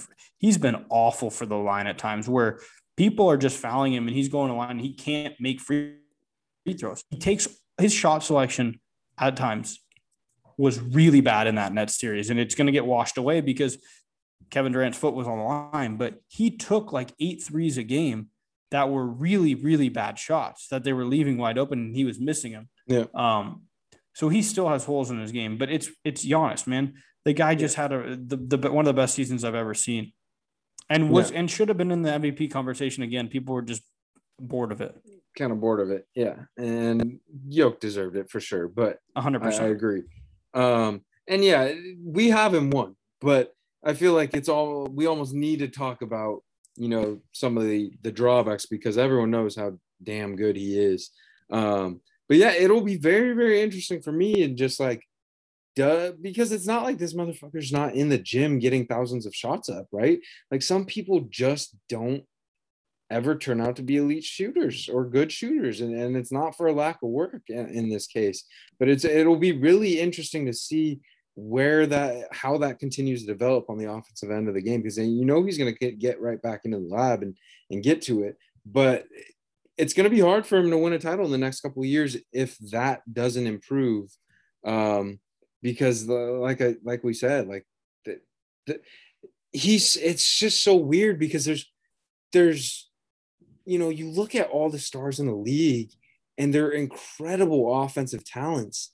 And Giannis, I'm not going to say he's not an incredible offense talent. Like he is in his own way, but it's not the, the, he doesn't have the skill side of it, you know? And so he's still able to dominate in his own way, um, which is completely valid. But I, am just interested to see.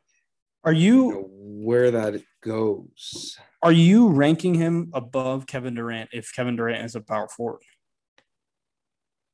Dude, I'm not. I'm. I think KD is the best player in the world right now.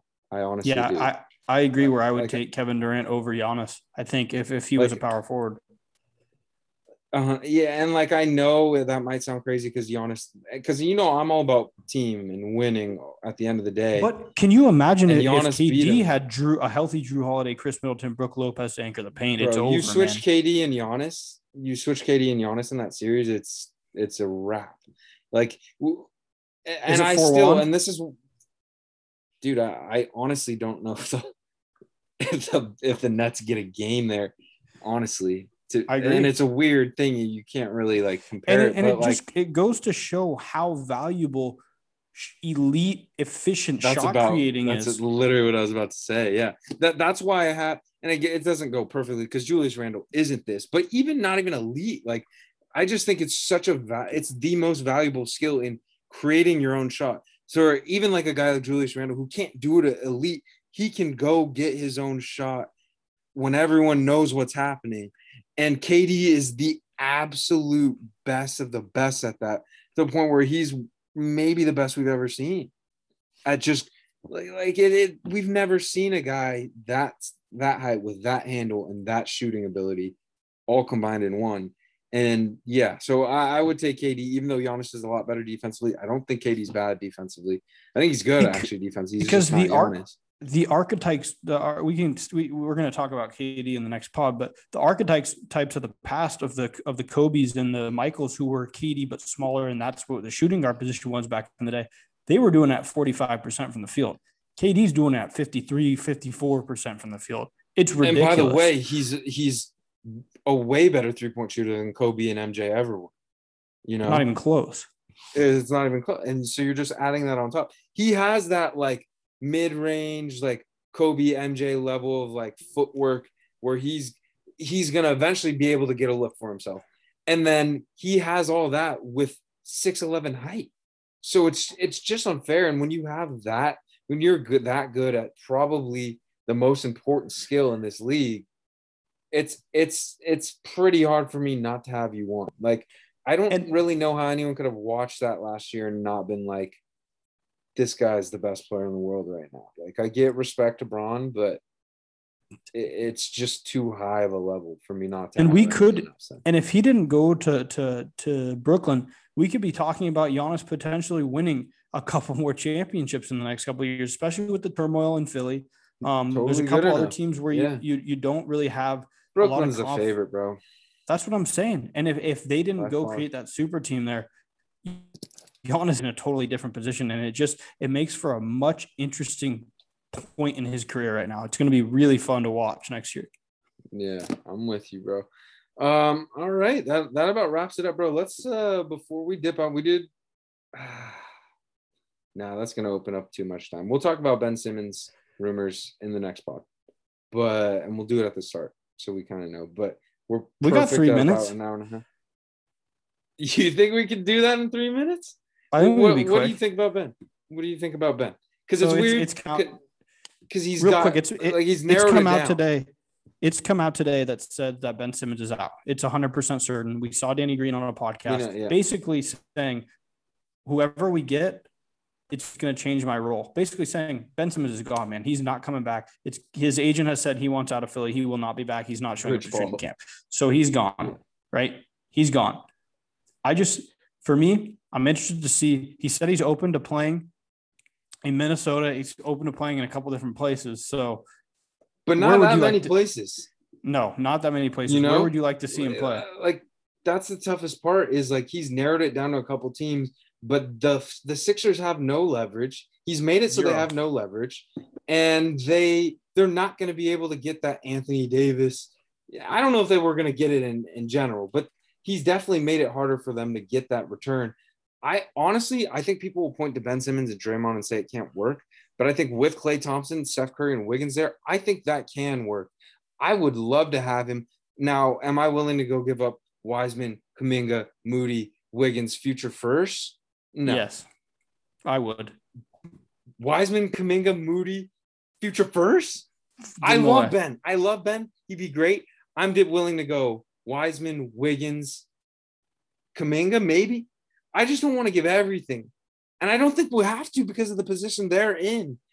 I think we can say, oh, you want us to give everyone? Cool. Have fun with him sitting on your bench all year then.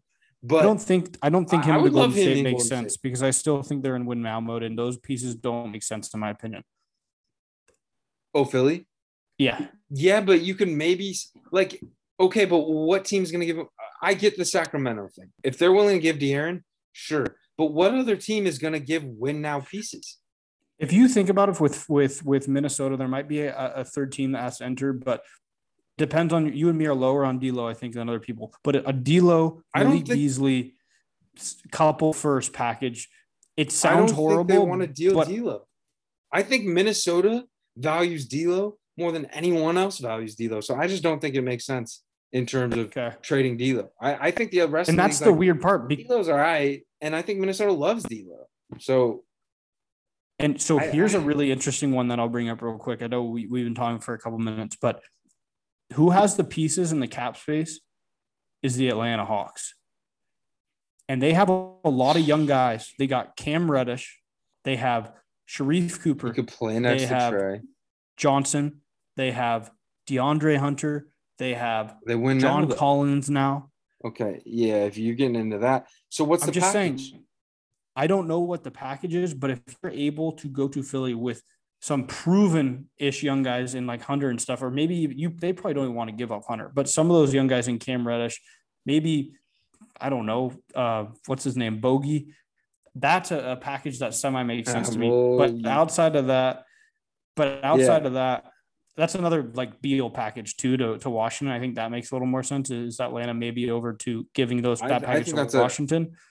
I think that package makes way more sense because then you get the win now player over there. Ben Simmons, you could argue is like more valuable long term. I, I don't know necessarily that I agree, but you could say that because of his age still.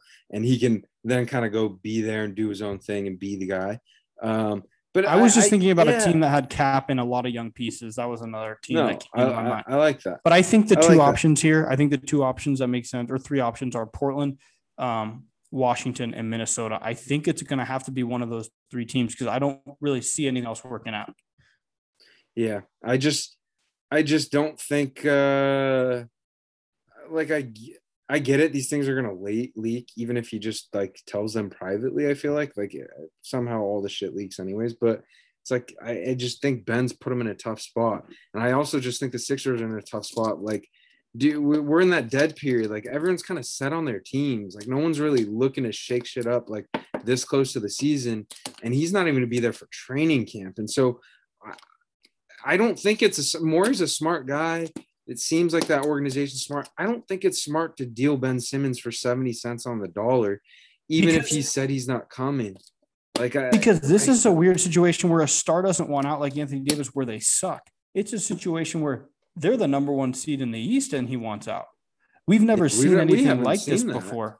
Yeah. So it, I don't know how they go about doing this, and, and it's going to be really interesting to see kind of how Daryl Morey, because if anyone could do it, it's him um, with his crazy basketball mind. But it's truly a, a huge question mark where no one has any idea Yeah. because you you start going through the scenarios and they don't make sense. Exactly. But Daryl's cooking up. He's in the lab right now, figuring out, all right, what is the best overall value return that also gives us guys where the drop off is because you, but you can also make an argument like Ben Simmons does limit them in a lot of ways. So there's creative ways to go about replacing Ben. I wonder how they feel about Maxey. Although the whole rumor with Maxey wants out too, like Rich Paul needs to chill, bro. Like, why is Maxey now involved in this? Because Ben Simmons wants out. Like, bro, you're their agent. Like, you don't need like that doesn't make sense to me. Like you, you got to take a step back there. But yeah, I'm with you. It's a it's a weird situation. We I, I think that's a great point. We've never seen a star on a team that's literally the number one seed in the East saying, I'm I'm actually like not reporting to training camp. Like this is uh unprecedented and I'm very, very curious to see what ends up coming of it. Um gun to gun to your head right now is Ben Simmons on Oh, is- the Sixers uh for game one of the regular season. No. Not is he playing? I was is he on? Is he on the roster? Oh, is he on the roster? Because I would say I think no. he is. I think he I would say no. I think they have to figure it out before the season starts. So I would say no. Okay. I hope they do. I just, it- it's going to be, like we said, it's going to be really tough to find something that really works for both sides, you know, with this And amount of do time. you think? Do you think the, the longer it goes, the harder it becomes to move him, or do you think the the closer you get to the trade deadline, the easier it becomes because teams will be in different places? Because that that's another point I can't figure out. I, I I'm going back and forth. I think, I think, uh, well, I think at this point it's going to be hard, but I think once the season start, so right now to the start of the season, I don't think it changes day by day. It, nothing changes, but I think once the season starts and things start, you know, changing in the NBA and and things, then I think it might become a little bit easier. But it's weird. Like I wonder also, there's maybe a shot where they tell him, like, bro, the best way to get you out of here is for you to say that we're all good, come report to training camp, come hoop, and then we'll go look for someone. And then a report comes out, oh, Ben Simmons and Sixers have mended their ways, and then they find something. This situation does is just, but Ben Simmons is a stubborn dude. Like he doesn't strike me as the type of guy that does will do that exactly. Um, so we'll see. And it's not even, you know, like at least in the James Harden situation, it was like it's James Harden. Like you don't have to like. There's a lot more uncertainty with Ben Simmons. Yes, he's still a stud. Yes, he's still a star, but it's like it's not the same thing with James Harden where you just plug James. He's Harden not a plug and play. he's a exactly. walking thirty. He's not 30, a plug and play. Yeah, you have to figure it out with him. Um, but there's you have sure to build a, you have to build around Ben Simmons, and you can't do that when your roster is already set. So for me, I think my final final answer on this is what makes sense to me is Portland midseason. If the the Blazers are seven, eight, eight seed, it it's not going well, and you move Dame for Ben Simmons midpoint of the season by the trade deadline. Portland having a not so good war, they might miss the playoffs or something weird is going on there. Yeah. We're not really. I'd hope that that Portland could get more with Ben because Dame's that good. But I think that does make that makes a lot of sense. And I I actually don't even know if Portland was on his list. Um, but we'll see, man. It's very interesting to to monitor. And it's going to be um, dead for a while too, which sucks. But yeah, yeah, but we'll just, you know, focus on your fantasy football drafts. Basketball will be here 50, 50 And go ahead and go ahead and give go ahead and give Caleb's new video on Darius Garland a watch. Yeah. I appreciate I appreciate that. I I'm uh it's it takes a lot, bro. Like my my laptop's a little slow and I you know, iMovie's kind of clunky, but I'm really going to try to start posting more videos and the you know, the more and more I do it, hopefully the editing gets smoother, but I definitely would appreciate you go over to the YouTube, like and subscribe, like and su- subscribe to this. And obviously, if you haven't already, go ahead and follow Sarge and I on Twitter. We'll be here all off season. We'll be back next week with our small forwards. Um, and I appreciate you you hanging out with us, talking some hoops during this kind of dead part of the season. Appreciate you, bro. Everyone Peace. have a good one. Peace.